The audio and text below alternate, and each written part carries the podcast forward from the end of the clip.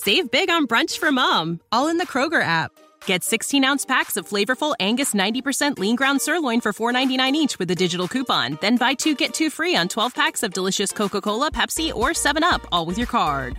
Shop these deals at your local Kroger today or tap the screen now to download the Kroger app to save big today. Kroger, fresh for everyone. Prices and product availability subject to change. Restrictions apply. See site for details.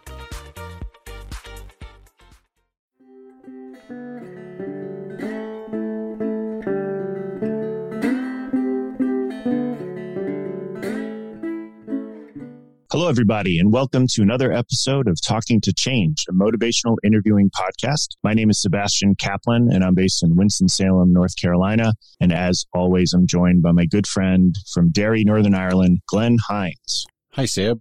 Hi, everybody. Yes, hello, everyone. We are uh, winding down the year. We're recording this uh, late December 2021. Uh, before we get into a discussion about the episode, Glenn, why don't you orient everybody to the uh, ways that they can contact us and access the podcast. Of course. So, as usual, our Twitter handle is at Change Talking.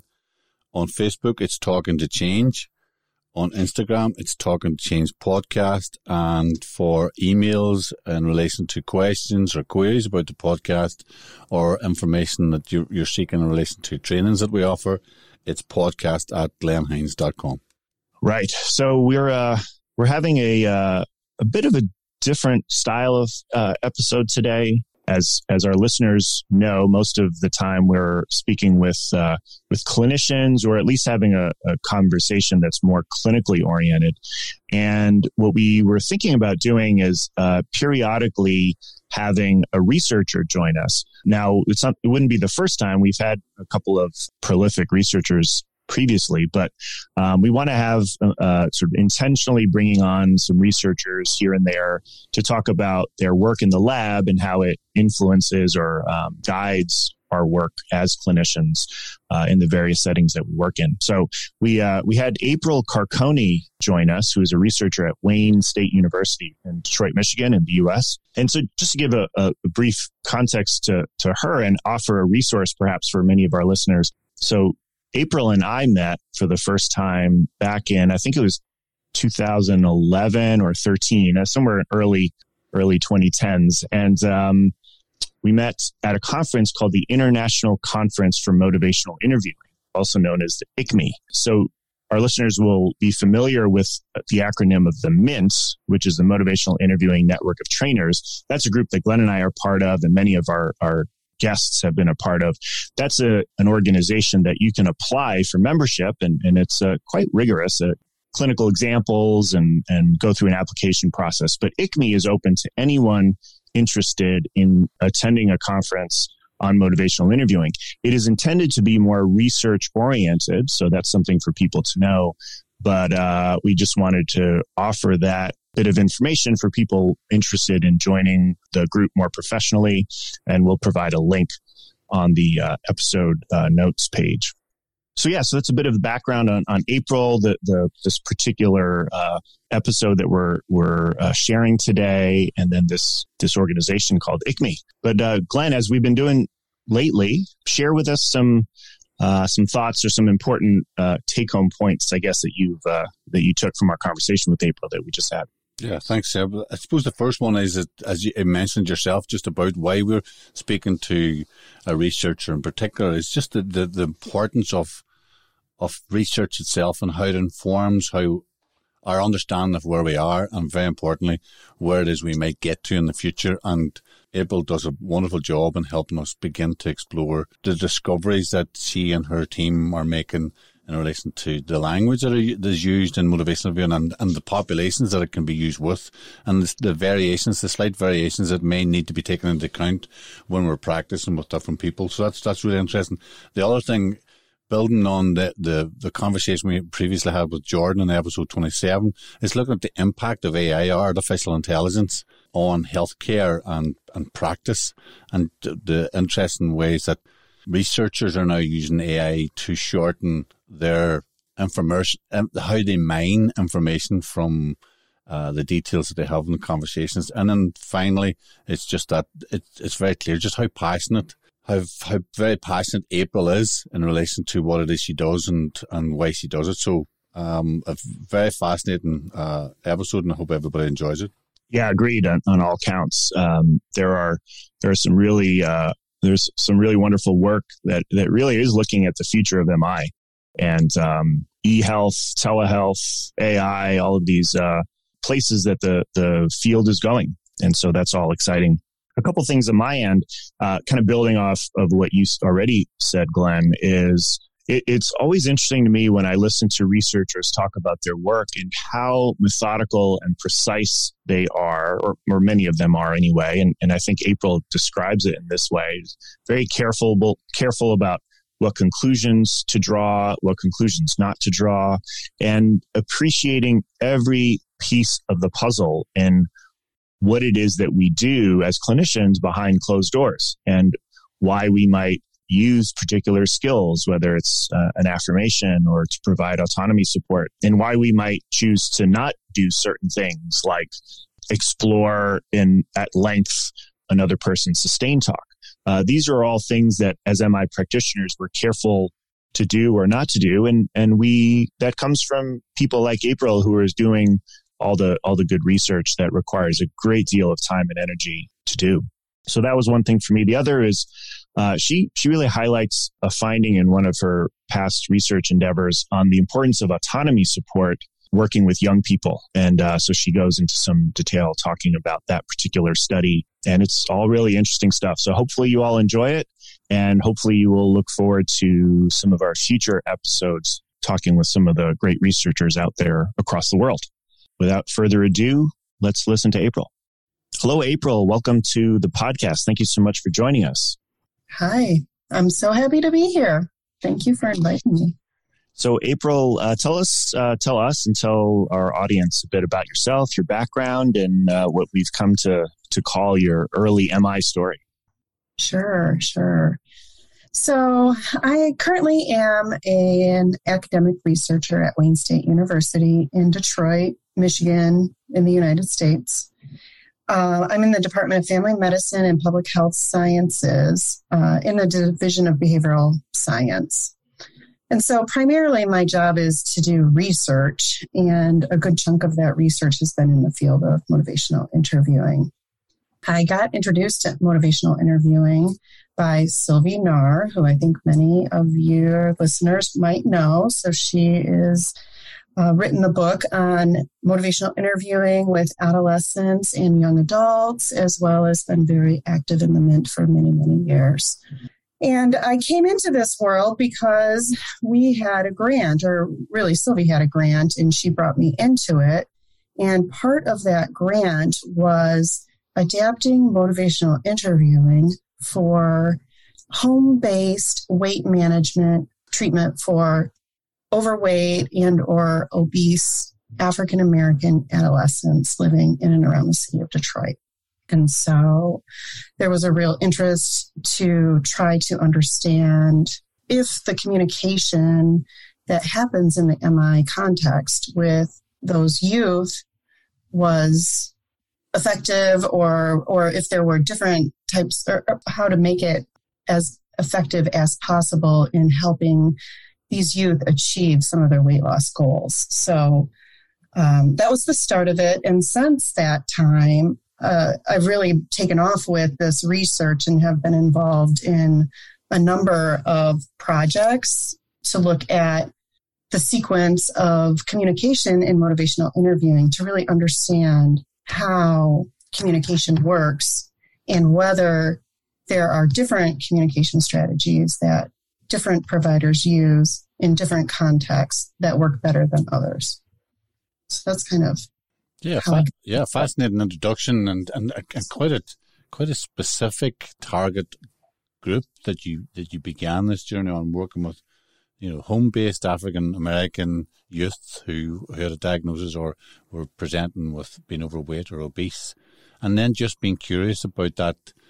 Does motivation interviewing or does the mechanics of certain mechanics of motivation viewing work well with them, or do we need to do it slightly differently with this population? And I guess that's that's a really interesting question for for many people to consider. Well, as motivational interviewing or any other approaches, do we need to speak differently to different populations while using the same approach?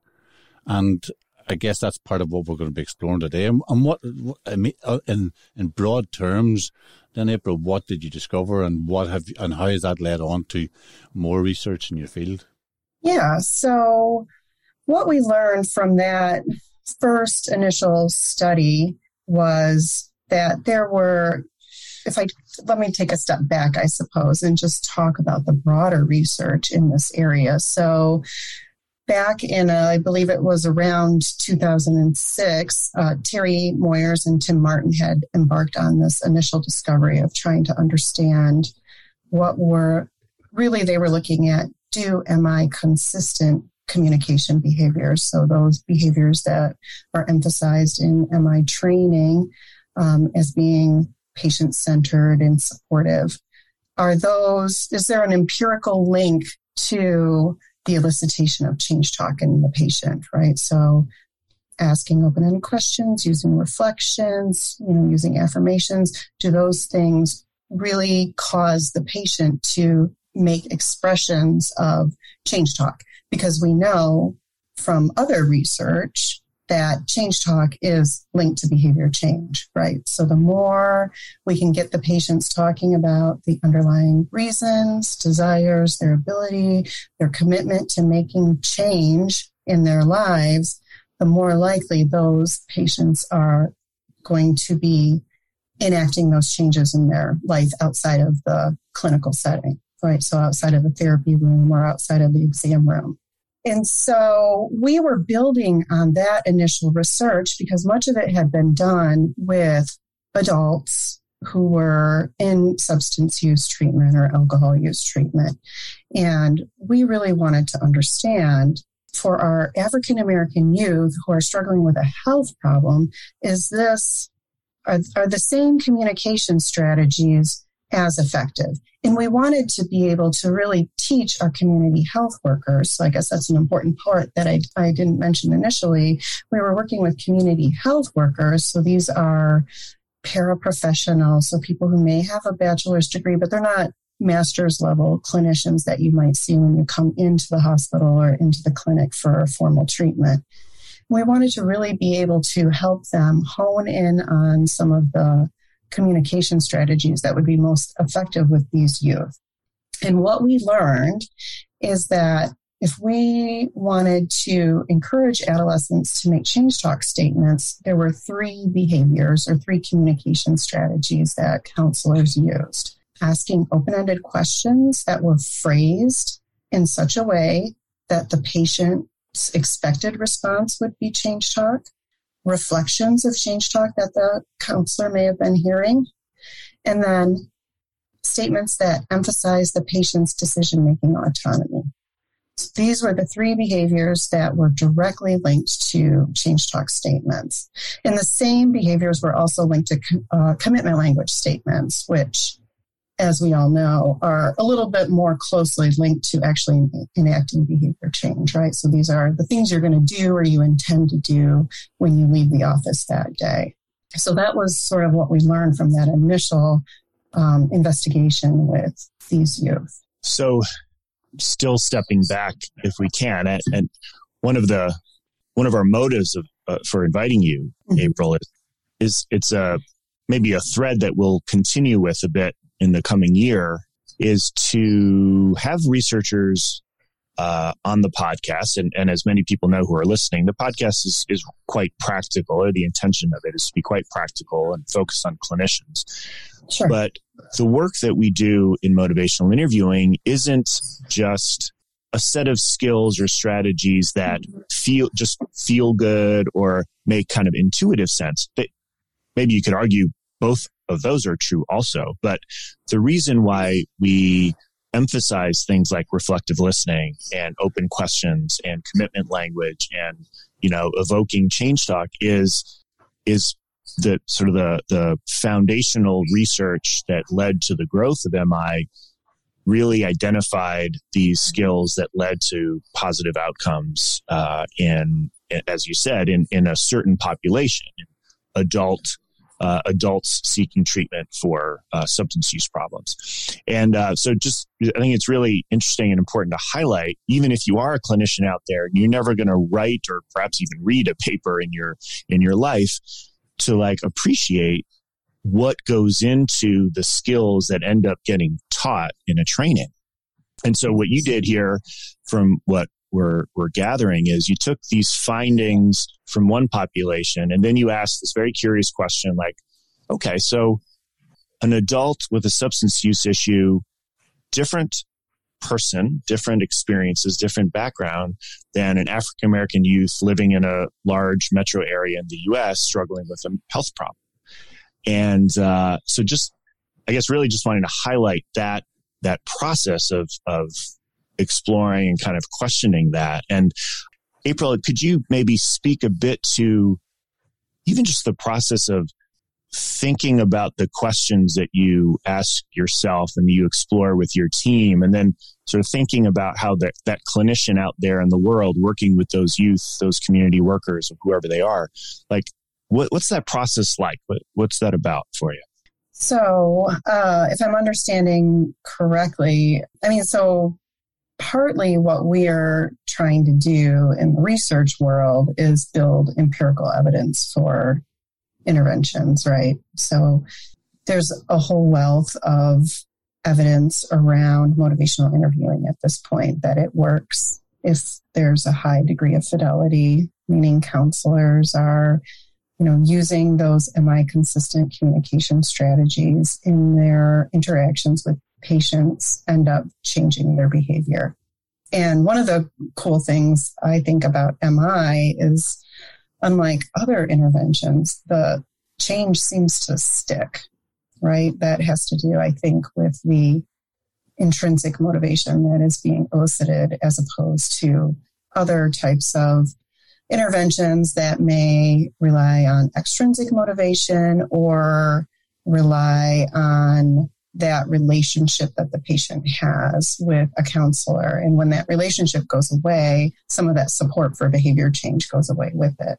And so I guess if I'm following your question correctly, you know, one of the things that we were looking at is at the time that this research started, like Terry and and Tim Martin, uh, one of her collaborators on that early MI work, they had sort of said, building on the clinical wisdom that came out of MI research before that, that MI works to evoke change, then they were sort of saying, okay, so what is it about MI that works? And is it these these communication strategies, these techniques that uh, counselors are using to try to elicit motivation, right? Intrinsic motivation, get people to articulate the reasons why they want to change. And so we could have done something similar, but you know, in the research world, we always wanted to kind of build the research base. So the the next step in that process is really sort of teasing apart what are the MI consistent strategies, what are MI inconsistent strategies, and what is just other conversation, right? Pleasantries and that sort of things. And can we draw an empirical link between the specific things that people do rather than like kind of a group of things that people do. And then that opens up the question of okay, so if, you know, open ended questions, eliciting autonomy, reflections of change talk, work with adolescents, the next thing we did is we looked to see are the same strategies effective with their parents, the caregivers? Because these are family based interventions when you're working with kids, right? So you're having a meeting with both the kid and the parent present, maybe some of the time, and maybe individually. And so, how can we help the counselors, these, these community health workers who are going out into the home, be as effective as they can in those brief encounters, right? So even though this is considered an intensive intervention, because we're going out into the homes, we were meeting with them weekly for over a period of about six months. That's still in the grand scheme of things, the grand scheme, the grand scheme of somebody's life, that's a relatively brief interaction, right? And so we really wanted to kind of make it as powerful if as we could, if that makes sense. Did I answer the question? I feel like maybe I yeah yeah I rambling. Mm, yeah, I, I, guess what I was doing as you were talking there, I was just imagining the group of researchers sitting around and getting excited. I imagine then about you know what's what's the information that we have and and how can we interrogate it even more in, in a way that will give us more insight. And the whole purpose of, of this is so that when we send practitioners out into the field, that they have been given a steer as to what we know works and we can equip them with that knowledge and those skills and then invite them to make that their own and then that's that's the relational aspect of their helping.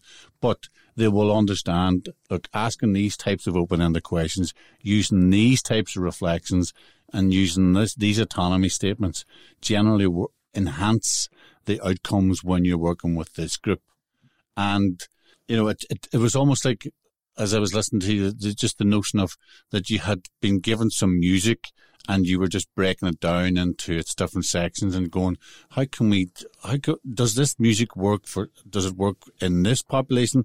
And then the question was that you then began to explore, you described was working with the parents. And I'm just wondering, did you notice that the, that the, the same music was being played, but at a slightly different rhythm, or what was mm. different about the interventions with the young people and their parents, or was it just just do this and it works with both populations?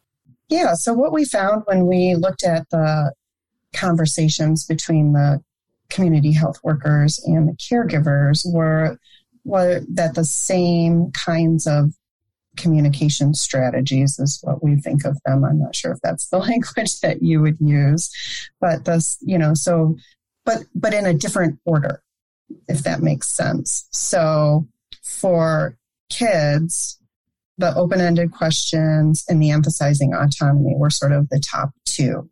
And reflections were, were strong as well, but maybe not as strong as those two.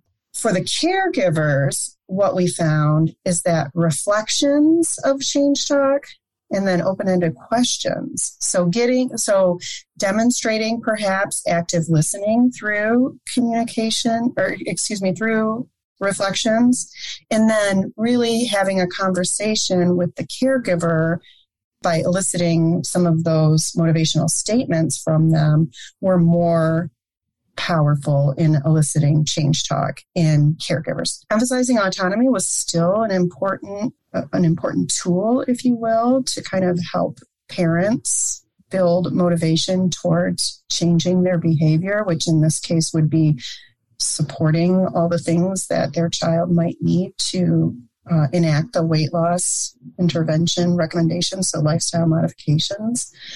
But yeah, they were they were in a little bit of different order. And we actually were a little bit surprised by that because we kind of thought initially going into it that maybe the caregivers would respond a little differently because they're adults, right? And maybe and and to an extent that they did, but the, the, the key behaviors were similar. So what that really caused us to kind of reflect on is this idea that when you are working with people to change their behavior, when it comes to asking those questions, it really matters like what you're asking about. Like, and correct me if I'm wrong, but in the my understanding of uh, motivational interviewing is, you know, the question, asking questions is um, trying to think about how I phrase this. So, asking questions is always an MI consistent behavior. And maybe in the past, there has been less emphasis on like, is this a question that is phrased to elicit change talk? Is this a question that is phrased to explore sustain talk or motivation, you know, reasons that you might not want to change your behavior? Is this a question that asks about barriers? So those questions have maybe been all considered to be, MI consistent? And, and I think what we found is that if you really want to boil it down to moving the patient forward, moving your client forward, it really matters how what you ask about. So if you ask them about what are the reasons, what are the the, the desire, the reasons, the ability to change, you're going to really hear that coming back at you. And and we know that the more we can get them to talk about those things, the more likely they are to enact the changes that they are in treatment for. Yeah. Yeah. No, I, I think, I think what, what I'm hearing from this is, you know, again, thinking of somebody who's uh, learning about MI or a clinician out there who's, who's sort of getting a sense of how to use these skills that, that a reasonable starting point might be what's an open question and what's a closed question? What's a reflection? What's an affirmation? What's a summary? You know, these, the OARS as, as we, uh, the core skills, we often talk about it. And it pro- perhaps makes sense to just make sure that I mean, people know what questions are, but make sure they understand the distinction there. Make sure they understand the mechanics of a reflection and how the voice tone works and, you know, what an affirmation is, you know, relative to what a praise statement might be. There, there are these sorts of things, right? But, but what your, what you and your team's work ha- has contributed to, I guess, is to really emphasize the importance, not just of any old open question, right? Like I could say, so what did you do today? That's an open question. Sure. It's not necessarily about any direction. It's, it, but it is an open question that emphasizing specific kinds of open questions that are meant strategically meant to elicit change talk and then reflections also that are strategically meant to invite the person to say more about change that they're going to make because there's you can reflect anything that a, a, client might say and some sometimes a reflection might not necessarily be an invitation to go anywhere and then others can be specifically crafted in the direction of change so and so again this is one of those things that a lot of mi practitioners might take for granted or they may not understand like huh like why why why do we spend so much time trying to learn about reflections and the work that that you're doing, the work that Terry Moyers did, Bill Miller, of course. I mean, all of these clinicians out there, or I'm sorry, all these researchers out there are contributing to the field and guiding our everyday practice. And and actually, so if I guess that's kind of what I'm hearing from there. But I wonder if you could also like like offer some specific examples, right? So like what would be an open question in the in the um, context of weight treatment for weight management right? Like what would be a, an open question or two that would work or, or imagine a reflection or two in the direction of change and, and also those autonomy supportive statements, right? Like what does that sound like for the, for the listeners of, of our episode today? Yeah. So when the autonomy sort supportive statements came up a lot, of course, when you're working with children, the other thing that comes to my mind and is tying that into adolescence development, but I'll answer your first question first. So, you know, when it comes to emphasizing autonomy, we would hear the, the community health workers saying things like, you know, no one can make you do this. It's it's all up to you. You know, if you don't want to eat broccoli for dinner, and I'm just making a silly example, but you know, you don't have to do that. This this is up to you. It's up to you to kind of decide how this is going to work. You know, if you would like to, you know, exercise, you get to choose how that happens, when that happens, and if it happens. You know, we're not here to tell you what to do. We're just here to kind of help you along that path. So those are some kinds of like just honoring and respecting and making it very clear to adolescents that you know this is their journey and this is their life and we're here to help, but we're not here to tell them what to do. Uh, and, and maybe that's a little different from what they have experienced in other areas of their life, right? In school, the teachers tell you what to do. You go to the doctor and they tell you what to do. And, and, and we're not here to tell you what to do. We're just here to help you along the way. When it comes to like the open ended questions, you know, asking them things like, why do you want to you know, lose weight or why might you want to lose weight? And we would hear things from adolescents that you might expect, you know, like we're, we're talking about girls who are getting ready to go to prom and they want to wear a dress and they want to look good in that dress. You know, those sorts of things. You know, how do you think your life might be different if you were to lose 10 pounds or 10% or whatever the goal is that they had set with their their counselor to try to help them envision what you know how life might be different uh, somewhere along the line or somewhere down the road. Um, when it comes to commitment language it's asking them things like so what are you ready to do today or tomorrow or next week? Like we, we listed a lot of things that maybe you want to do and what are some of the steps that we could take to get you there? Like, do you want to try that broccoli? Or do you want to do you know what what else? What are what are you willing to try today or tomorrow to kind of move us along that path? So those are a few examples that come to my mind. And then just coming back to the point about um, emphasizing autonomy i mean i think one of the things and this is really a thread that kind of goes through work that my own work that has come since that i think that that communication strategy that technique, if you will, of just sort of really being very overt and upfront with adolescents about this is your journey, this is your life, this is your choice, really resonates with them because of where they're at in terms of their development. If you have a teenager, know a teenager, or can remember when you were a teenager, you know, that is a period of time when you're really just trying to figure out who you are and what you want to be. And you're trying to be an adult, right? You're trying on adult behaviors and adult experiences.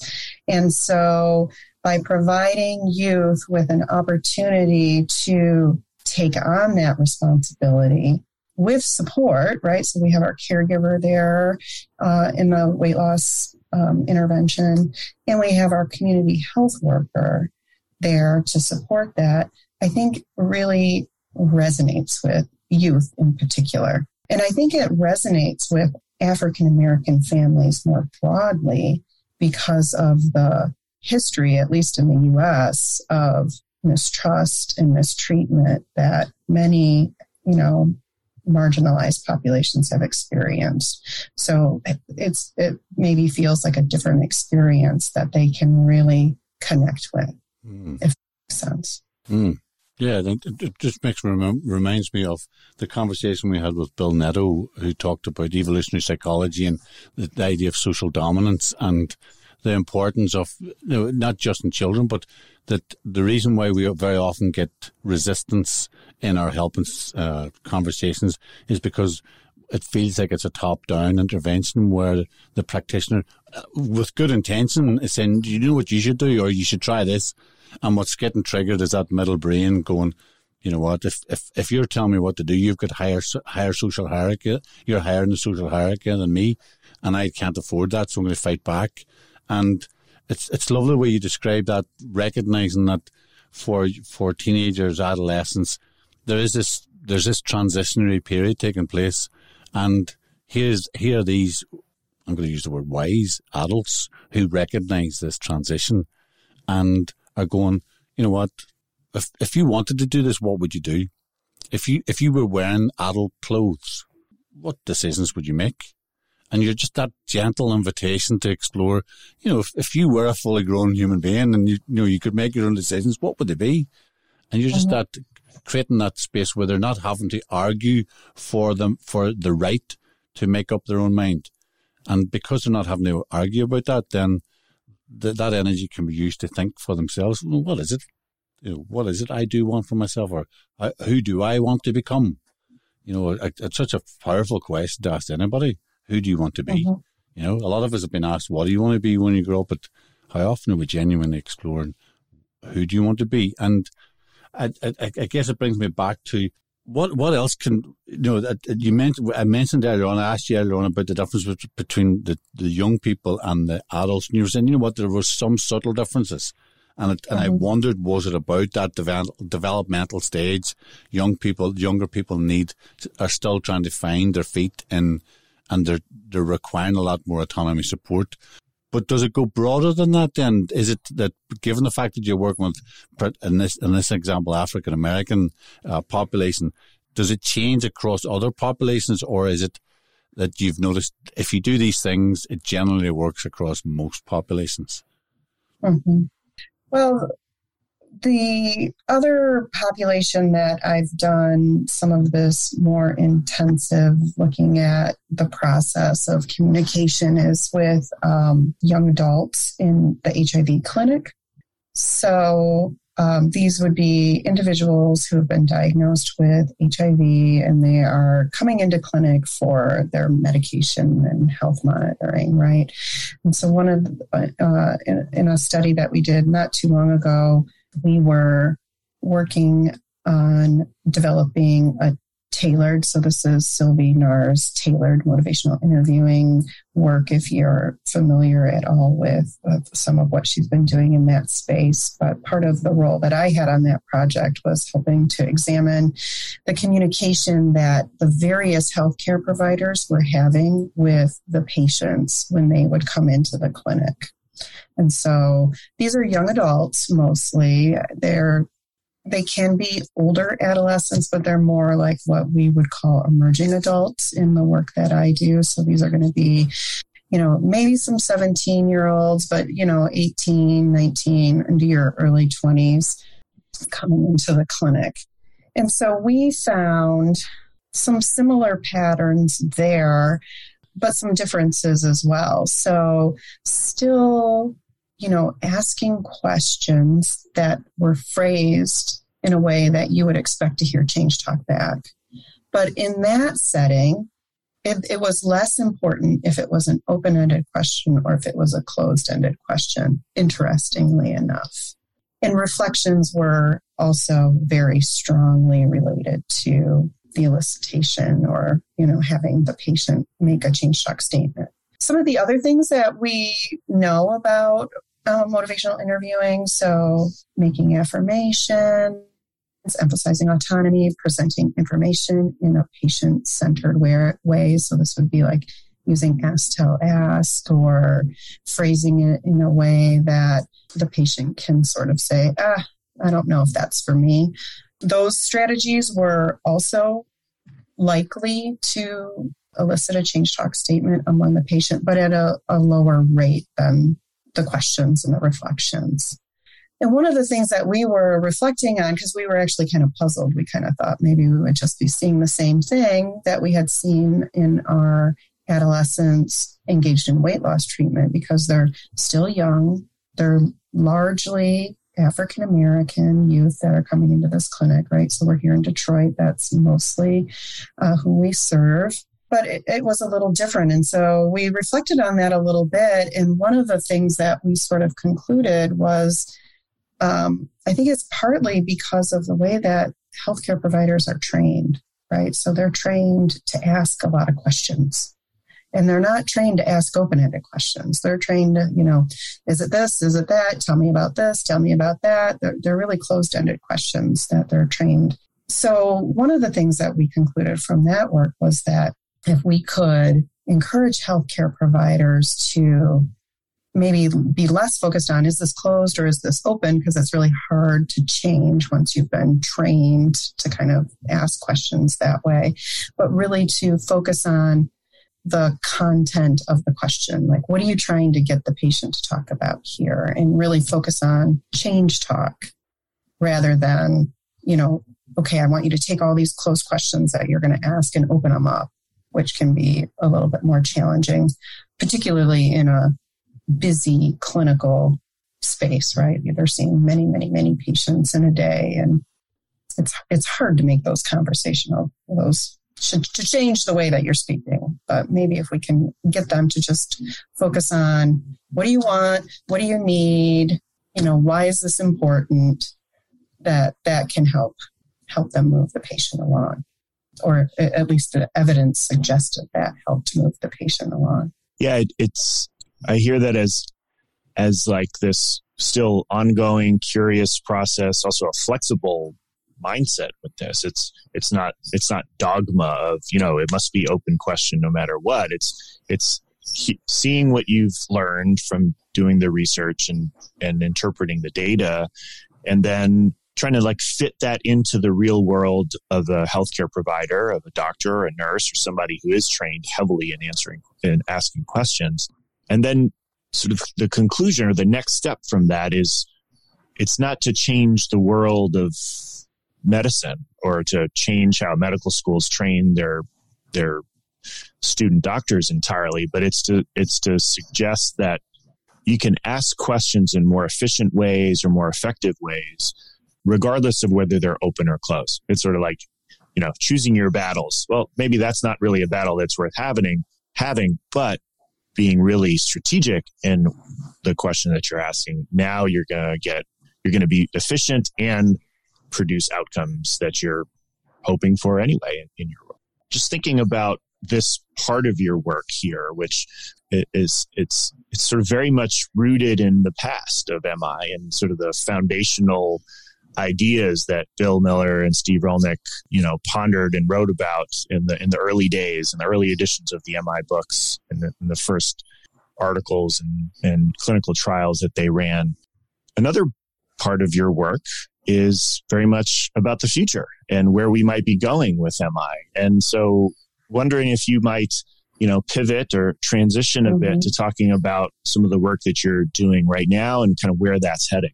Yeah, great. I was hoping that we would be able to talk a little bit about this because it's pretty exciting, I think. It's exciting for the research world, but I think it's exciting for the whole world at this point. The, the thought of, uh, you know, how we can utilize some of this exciting artificial intelligence technology that is being developed in this kind of work. You know, at first glance, it might seem like I don't know what that has to do with what we're doing, but I think there is a lot of exciting opportunities here. So, like I like when you asked me about what other populations or you know what have you learned from other populations, part of the reason why there hasn't I haven't done as much of this work as I might have enjoyed is because it's so time consuming, right? So we have to well, first we have to get our hands on these encounters, which is probably the easy part, but then to train human coders in motivational interviewing, at least in the language of motivational interviewing, and what do these different,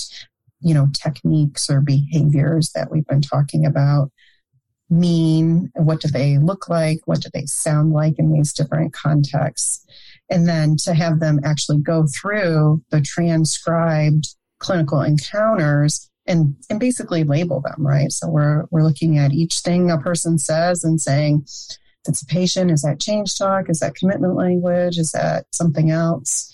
If it's a counselor or, or a, a provider, another type of a provider, we're asking ourselves, they, they've got a much longer list, right? Is it emphasizing autonomy? Is it asking questions? Is it this thing we called structure session, which is kind of like telling people what the agenda is or where the, the interaction uh, is going? And so that can take a, a lot of time. And then the coding process can take a lot of time as well. And so one of the things that um, we've been doing is trying to understand if machine learning algorithms, machine learning modeling could be an approach to really accelerate this type of work. And we've had some success in doing that. So we started off just looking at the patient language and can we we we use a, a, without getting into too many technical details but there's different types of these machine learning algorithms and one type that we're using is called supervised learning which essentially means you provide the computer with examples of what you're looking for. So, this is what change talk statements look like. This is what commitment language statements look like. This is what an open ended question in a weight loss um, counseling session looks like. And the computer learns to recognize those behaviors by looking at the pattern of the language. So we started with the patient language and we had some pretty good success training the model to recognize this behavior. And then over the course of, I have them all listed out here. We have, we have at least three, you know, papers that we first demonstrated that we could recognize commitment language and change talk. we then improved upon that model by looking at different, there's different types of models, and even it's a little bit beyond even my um, comprehension. It's my computer science colleagues' real domain of interest to understand the nuances of the different types of models. And so we identified a model that performed really well and figured out how we can add features to it. So things like, oh dear, I'm forgetting his name. Oh shoot, I can't remember. There's um, a researcher that I'm not remembering the name of right now that has um, all of these dictionaries of cognitive states. So if you have, uh, you know, if you have depressed affect, these are some of the words that you might use. If you have an anxious affect, these are all of the words that you can use. Pennebaker, I think I think that's it, but I'm not confident in my response right now. Um, but anyways, so there's the all these language or all these dictionaries of cognitive states, and we can, you know, give the computer algorithm that as an additional source of information. We can also give it um, information about you know these are adolescents or these are caregivers so that it can start to differentiate the language of adolescents and caregivers and there's uh, probably some other ones that i'm not remembering at the moment so essentially, we were able to refine the model. And then we were able to get it to also recognize the counselor behaviors. And so at this point, we have been developing uh, these classification models, they're called, that can recognize patient behavior, it can and not only recognize but it can um, correctly classify or code if we want to use the language of you know qualitative research which is my language. Cla- um, classification is the computer science language. It can accurately classify it can accurately segment which is another term for parsing so sort of dividing up a, a, speaking turn into the different behaviors that are being demonstrated there. And then it can tell us whether or not the pattern of the language that it's seeing is going to result in change talk or commitment language or sustain talk with a pretty high degree of accuracy. And that's pretty exciting work because it takes my human coders, I always estimate about five hours for every recorded hour of intervention to do the coding. And this is after they're trained and up to speed, right? The computer can do it in seconds. And so if you think about our ability to understand the nuances of what works with who in what setting in the in the event that these models could work it's really exciting. It's really exciting. And it also opens up the doors to other things that people may or may not be as excited about, things like automated counseling.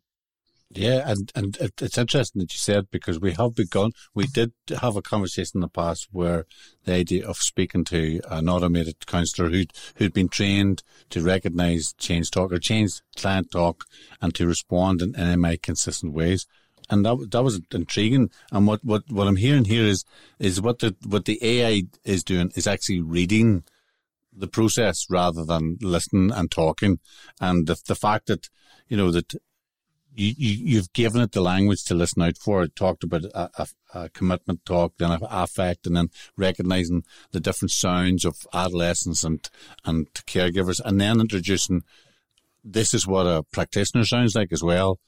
And what's clearly exciting about that for you is is that that you can give the all you need to do is transcribe the intervention, and then ask the computer what's going on here and within seconds it can go this is what we think is happening here here here. And that's that's that's immediately offers feedback to the practitioner for them to recognize this is in in, in the tech in technical terms this is what you were doing here. And mm-hmm. that relates to the theory of what we're trying to explore.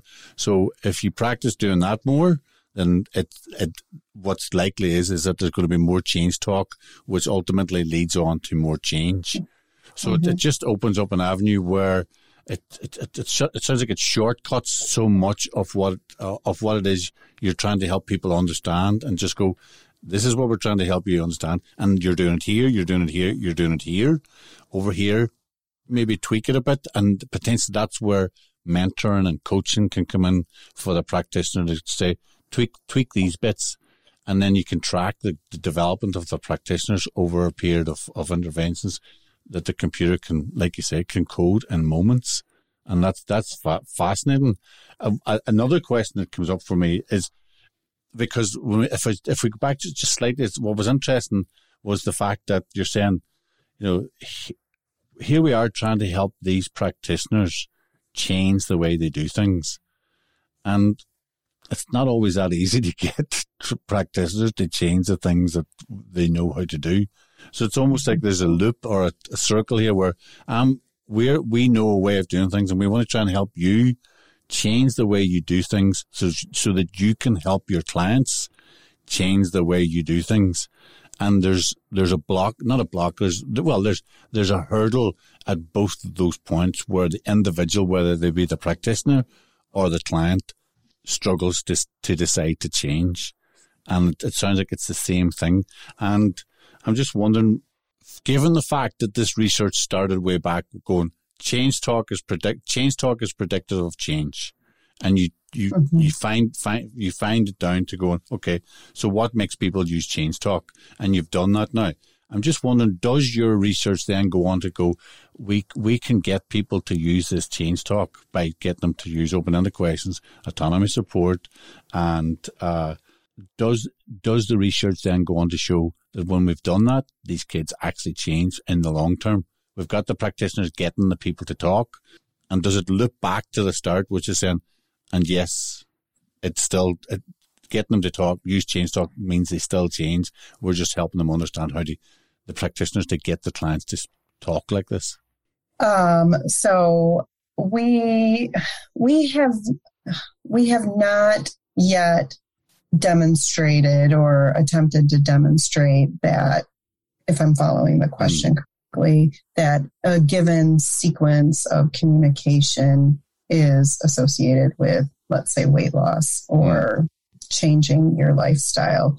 I'll tell you, I've been puzzling this on this for a while now, and it, it the the dilemma is, I think, that even though we know that in the moment, if a counselor uses a given communication strategy, if they use emphasizing autonomy, if they use open ended questions, that's going to be more likely than another communication strategy to elicit change talk. And we know that from some of the work that Terri's done, that the accumulation, right? So, like the proportion of time that a counselor spends in a session doing those things is associated with the behavior change that you are targeting.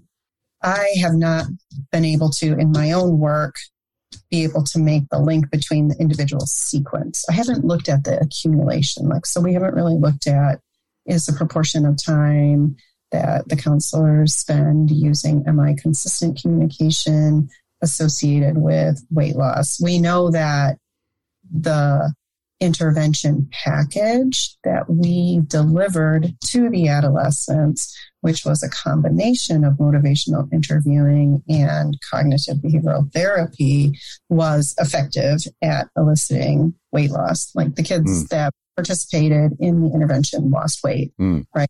But we have not been able to establish or that empirical link between, you know, if they are sequences of open-ended questions emerging or emphasizing autonomy and um, you know reflections that elicit change talk that lead to change talk is that associated with weight loss and it's been frustrating me i'll tell you that mm. because seems logically it should, right? Like that's the theoretical model. Like if, if you do these things, it will cause the patient to express the underlying reasons why they want to change. And the expression of the underlying reasons that they want to change is associated with the behavior change. It's associated with changing your lifestyle. It's associated with losing weight. And I think it's a sample size issue if you want the truth, because, and it's a sample size issue perhaps, and then maybe there's all sorts of other factors, right? This is the dilemma of research is that we really hone in on a specific question. What does a provider say that elicits change talk? And then it opens up the door to all these broader questions, but we haven't collected all the information that we need to answer that bigger question. So, um, you know, there there could be other cognitive changes that might be happening uh, or not happening that is causing or not causing weight loss, and and I think that's becomes really complex. That's why human behavior is so difficult to mm. change. So many factors that contribute to it, and so at least my understanding and my thinking around MI is that we are sort of changing one component of the puzzle, and it's a really important component, but it's not the end all be all. It's not like we can just get them to say change talk, all is going to be well and good, right? You guys know that from what you've the work that you've done with patients. They they tell you things, and then they go out in the world and they do different things, yeah. and that's yeah. Well, and you know, it, it, it makes me think too. I mean, first of all, it, eh, you know, you're the, the nuance and specificity at which you operate, April, is, is great. I mean, it's researchers have a way of just making sure they are, they are saying the things that they feel confident that they can say and not saying things that they can't say because things that they haven't discovered or others haven't discovered. And um, it sort of it makes me think of how often in healthcare, and I'll use that term broadly, practitioners do things without any basis hmm. of hmm. of support. And and and actually you could even go so far as to say how often they are doing things with actually basis of negative support. Like you know, I mean, most healthcare encounters are probably some version of the provider asks questions, finds out what the problem is, and tells the person what to do to change it. That happens in most healthcare settings. Fair to say, across the world, certainly in the mm-hmm. US and in Northern Ireland, I'm sure Glenn would agree. Well, is that working? Not working that well, clearly, if we have epidemics of all kinds of things but it doesn't seem to stop people from continuing to say, no, you, what you have to do is you have to put the cigarette away because don't you know that it causes cancer? Uh, I'm pretty sure people know that smoking causes cancer. That's not getting it done, right? And so, so we're, so the practitioners left with decisions about how to interact, what to recommend, what to say, what not to say. And, you know, you, you, you describe one piece of the puzzle. And I think that's a great way of framing it.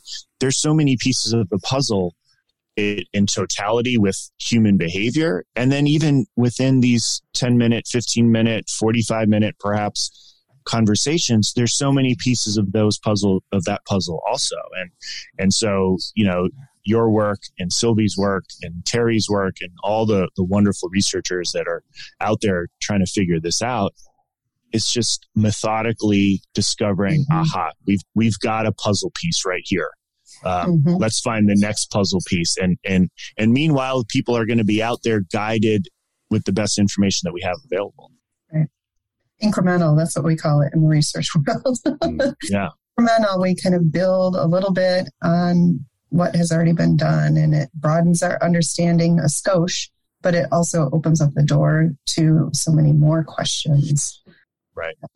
Yeah. And, what, and what comes out of that as well is just from what you're describing that it's almost like the, the, the potential of AI is that it's taken the most effective parts of of human interventions and using just that and leaving the bits of that isn't working. It's almost like it's taken, it takes the needs of the human practitioner out of the equation and just leaves this pure intervention.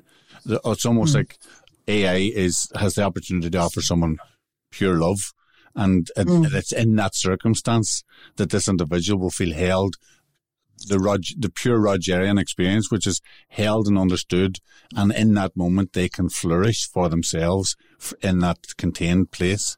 And it's it's it sounds like what your part of what your work is doing is identifying how does that sound, how does a how does a human being say that, and then teaching machines to say that, and so that people can feel held and understood.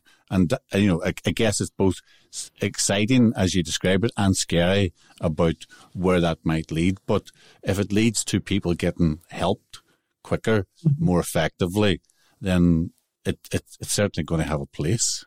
Yeah. Yeah. Um, well, I, there's sort of two thoughts that I was thinking about as you were talking. Like one of them is, um, that's the logic of the grants that we write, right? Like fidelity is high in the e-health world because we're programming the machine, if you will, to do what we want it to do and there's not that human factor that intervenes which is you know human thinking and human reactions and emotions and that sort of thing. So that's that's the argument for e-health. But at the same time you know i think there's a time and there's a place for all of these factors. The way that i think about e-health you know, AI and like where we're headed in that domain is in a continuum of care, right? So one of the things that um, Sebastian and I talked about before the podcast airing was that, you know, if we can blast out to anybody who has a need, and right now in our world, need is high in a lot of different areas. And if getting people to answer a couple of questions about why you want to change, how you might be able to change, and really kind of reinforcing for them the ball's in your court. This is up to you. You got the power to do it. And that changes a fraction of the people or helps a fraction of the people. That frees up the human resources for the people who maybe can't respond to that sort of light low level of intervention, right? And the, the need is just, I just keep coming back to this idea the need is so high right now in so many domains, whether it's COVID, whether it's like the the racial relations, at least here in the U.S., uh, of things that are going on. Like there's a lot of there's a lot of need right now, and so helping people, if we can reach a larger number of people and help a fraction of those people, then that enables us to kind of have a bigger impact in the world. I also wanted to go back to a comment that we were talking about, or maybe that you made earlier, Glenn, because I don't want to um, misrepresent some of the work that I'm doing. So, when you're talking about using the AI to give feedback to counselors and on their their adherence or their proficiency with motivational interviewing. Dave Atkins out in Seattle, I think he's still out in Seattle. He's done a lot of work in that domain right now, and he's actually developed exactly what you described, where people can send their audio tapes and it will feed back of you know a report to them on you know this is where you can improve. I'm not sure because i'm not 100% up to speed with exactly where he's at. If it will say at this point is where you could have done something a little bit different but it does give him give the the counselor some feedback. And so he's really been working in this space as well too and and has done a lot of really great work on automating fidelity assessment. I believe he's using the MITI, which is the motivational interviewing treatment integrity scale. And I believe right now he's really working on empathy, which we've been talking about technical skill, right? And the other piece of it is the relational piece, which is how you are in the room with the patient. And, and part of that is empathy. And so he's done a lot of work in that domain. So I just want to make sure that so, the work that we've been doing is really on understanding the process and then thinking about how can we apply this knowledge, this understanding to whether it's automated counselors, like that might be the framework of an automated counselor, or e-health interventions, more um, hardwired, if you will, uh, pre-programmed interventions. You know, click this and it'll take you there.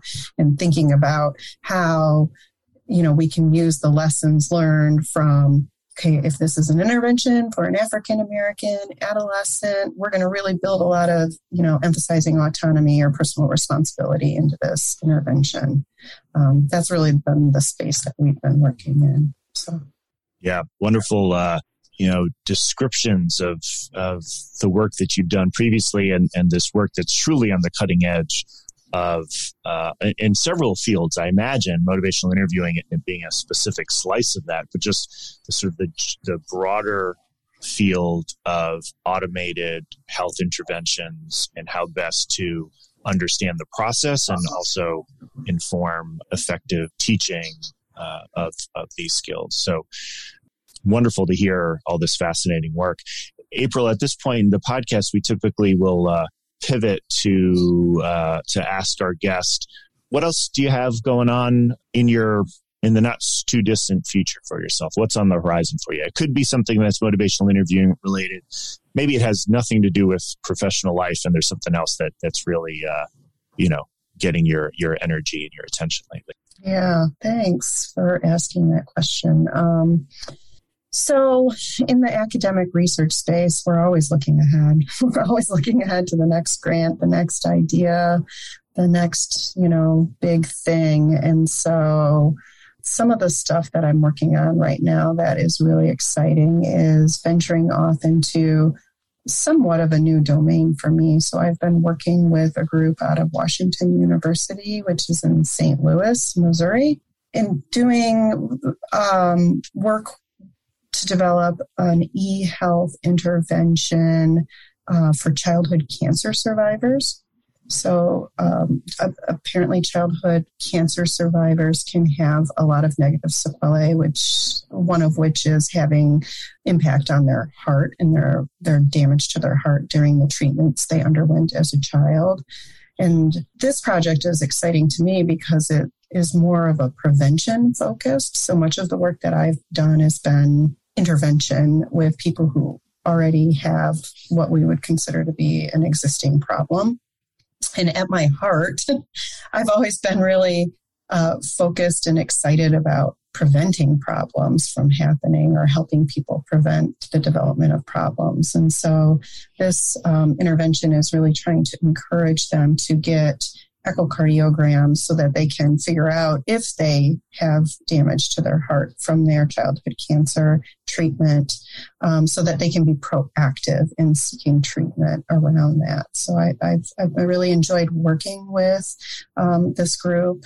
Um, it's being led by Erika Waters, um, who's at the, the Washington University there. So that's kind of the big thing. There's there's there's always a million balls in the air, but that's the one I think I'm most excited about right now. Mm. Yeah, and you, are very clearly passionate about that and just the, the potential of what it is that, that, that you're creating for the people that you're endeavoring to support, which is in you know, there's, there's, there, there might be something coming down the road here and we yeah. can, we can help you find it in advance so that, that you can prepare for it and uh, you're using the skills and knowledge you have that you've used with problems that already exist, and you're just mm-hmm. adapting it. And uh, yeah, and uh, we wish you every success in it, and perhaps you can let us know how that goes and, and what, what other questions spring out of it. Because it's from what you're saying is every time you answer a question, you're you you've two new questions. You've every time you get an answer, you get two new questions, and that then mm-hmm. and that's what's driving you forward.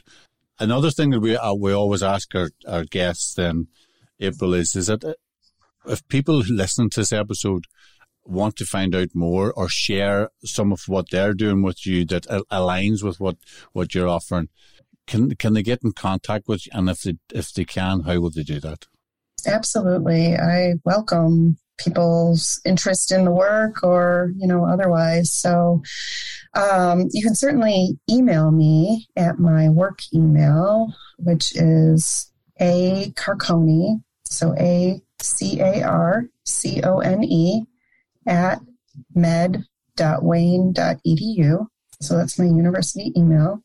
I'm also on Twitter, and I've been trying to be more active in the social media space. Uh, although, boy, does that take a lot of time and effort. you want to talk about qualitative coding? Let's talk about social media engagement. But um, my Twitter handle is a underscore Carcone. And then I'm also on LinkedIn and ResearchGate is another one that is really a research domain where, although I will admit, uh, I don't think that one is quite up to date as I maybe should. it's, it's, a lot. Great. So a, a, few places for people to uh, to reach out to you if they're uh, so inclined. Well, this has been uh, really, really interesting to hear uh, the perspective of a researcher, first of all, because again, most of our conversations are with, uh, uh, you know, primarily clinicians, and um, and just sort of imagining the direction of where things are going in, in, in certain spheres within MI work. Um, so uh, this has been really wonderful. So we appreciate you uh, you taking the time to join us. Yeah, thank you. Thank you for having me. It was really fun and exciting. my little research life here. I'm usually all by myself. So it's good, especially in COVID days. It's good to see a couple of friendly faces. Thanks. Well, yeah, thank, thank, thank you for coming and joining us. And uh, thank you for everybody listening. Thanks, everyone.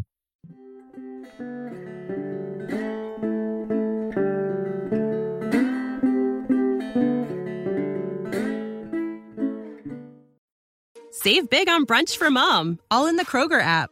Get 16 ounce packs of flavorful Angus 90% lean ground sirloin for $4.99 each with a digital coupon. Then buy two get two free on 12 packs of delicious Coca Cola, Pepsi, or 7UP, all with your card.